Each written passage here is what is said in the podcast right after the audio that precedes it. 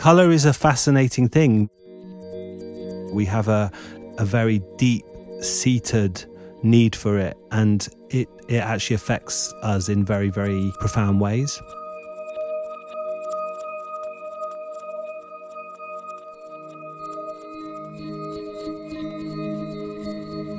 I remember as a child noticing colour really and it making me feel good.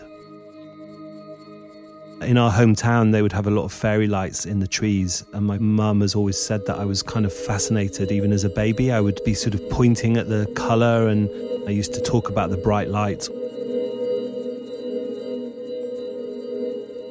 And then I remember being a small child and very visibly being interested in my elder siblings' clothes. My sister had this beautiful suede jacket that was like patchwork suede. What I really remember about that is all the beautiful colours rust colours and browns. Most people's expression with colour is through clothing, how they choose to put their colours together, and it tells you an awful lot about somebody. And I think that's very indicative of someone's state of mind, whether they know it or not, really.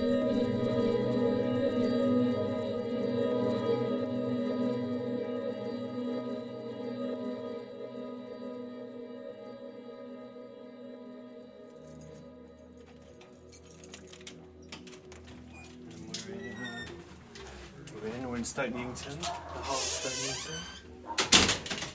Um, yeah, if you just go down the down the hallway. My name is Jonathan Schofield, and I'm a painter. And this is here. This is the studio. I think the best description of my style of painting is my preoccupation with colour. I love oil paint, it's just such a beautiful stuff to use. You just can't get the colours any other way and the physicality of paint. I'm concerned with shape, the weight of a mark, balance, um, what I would loosely term as the music of painting. Music's been a sort of metaphor for painting since forever, really, certainly since the 19th century. I think there was a philosopher called Walter Pater that said all art aspires to the condition of music good painting, good cinema, good literature. There is the subject matter of the piece, but underneath that, there's a musicality to the way the words are put down, the way the paint's put down. And I think that that's what obsesses me. The idea of trying to create something that has a rhythm and a flow, all the qualities that we give to music are really valid to painting. And especially when you're dealing with color I'm particularly interested in the idea of synesthesia, where people experience colors as sounds. I think a painter called Kandinsky was very interested in that, and he heard yellow as a violin. All these things are very interesting in our brains how we process visual information, and how we process music, and how we process the world around us.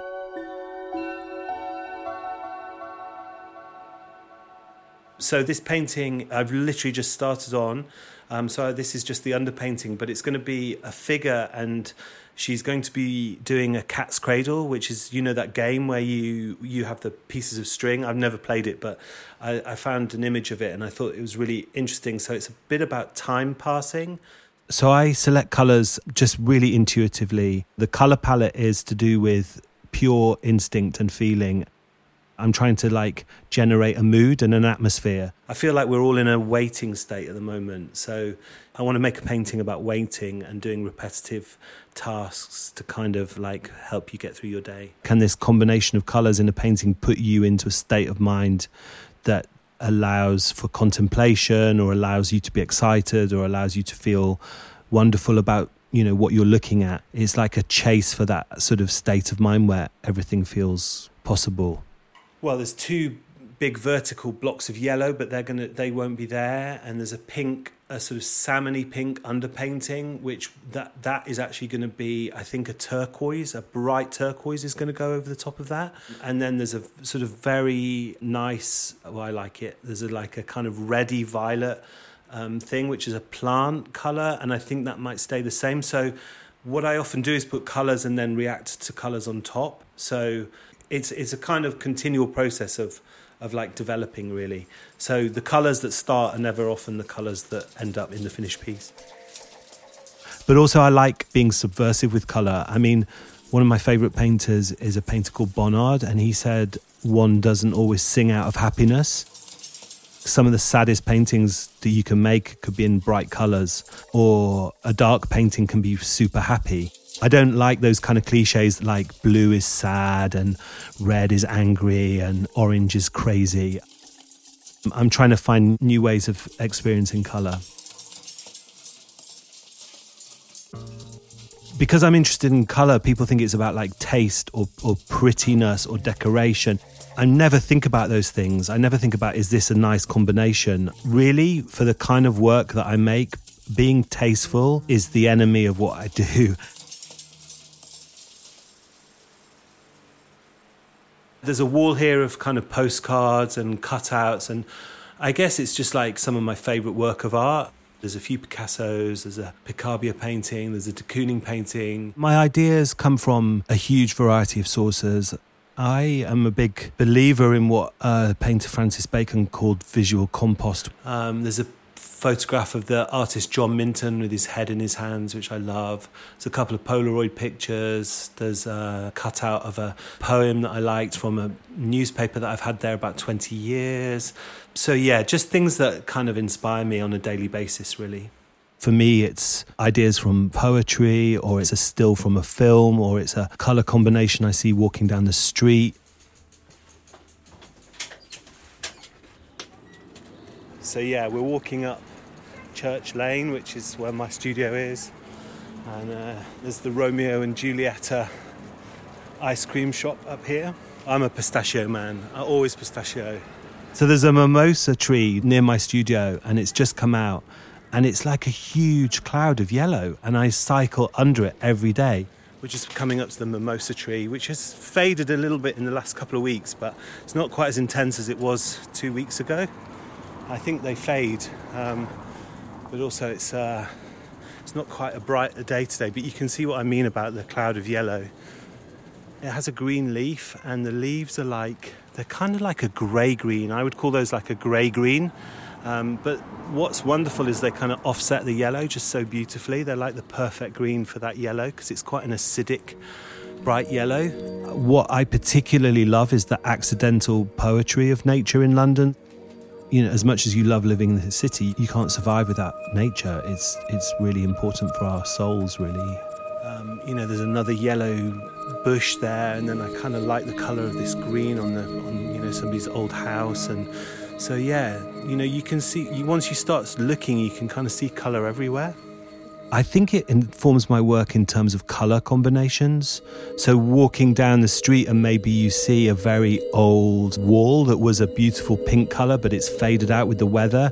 But then you see like a pink cherry blossom tree behind it, and then behind that, you see a bright yellow tree that someone's planted.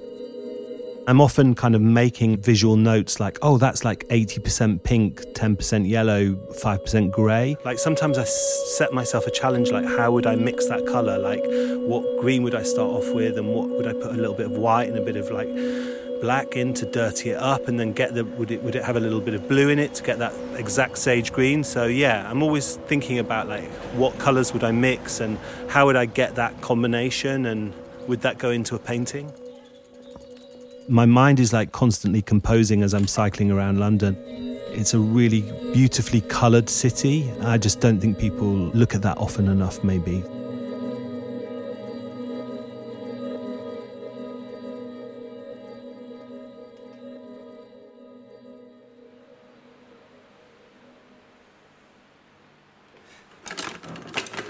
All these things are possible subjects for painting. You have your compost of imagery, whatever that is, and then I begin an editing process.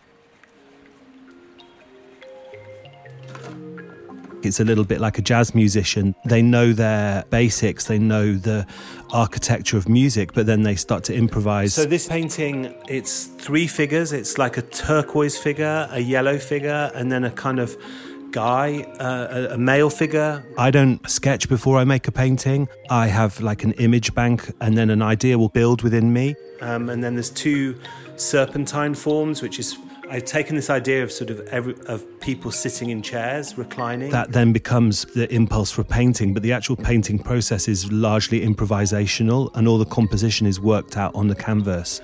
Um, but there's like sand pink, there's yellow. One of the figures has got really good red toenails that I painted in yesterday, which I was really pleased with. For me, it's a very physical thing. I'm on my feet, I'm putting a shape in, I'm taking a shape out, I'm editing, I'm like honing that mood, but sometimes you don't even know what that mood is. So it's a little elusive. You know, for me, it's like where that lilac goes into that brown, goes into that viridian green, and then there's like a black line on the top, and then that goes into a yellow bit, bits of flat color. There's like these lines that are like kind of moving through the painting in a very rhythmical way.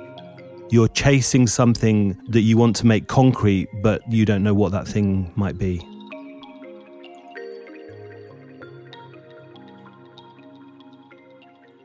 How you can tell a painting is finished for me it's when i can't do anything more and also when when it feels true to what you set out to do when it has that feeling you get that feeling back you get a bounce you get a vibration of your original idea coming back to you. So I call this painting three variations of sitting in a comfortable chair.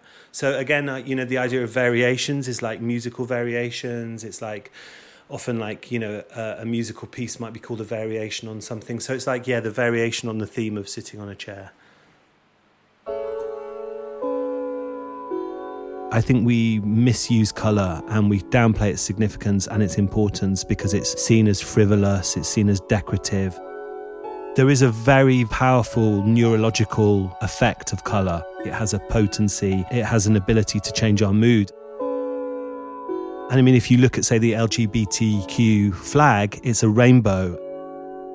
There's a reason for that. It's because color has a very sort of powerful significance in terms of leveling people. It means something. We do underestimate color as a sort of symbolic and poetic like force in the world. Colour's a deep thing.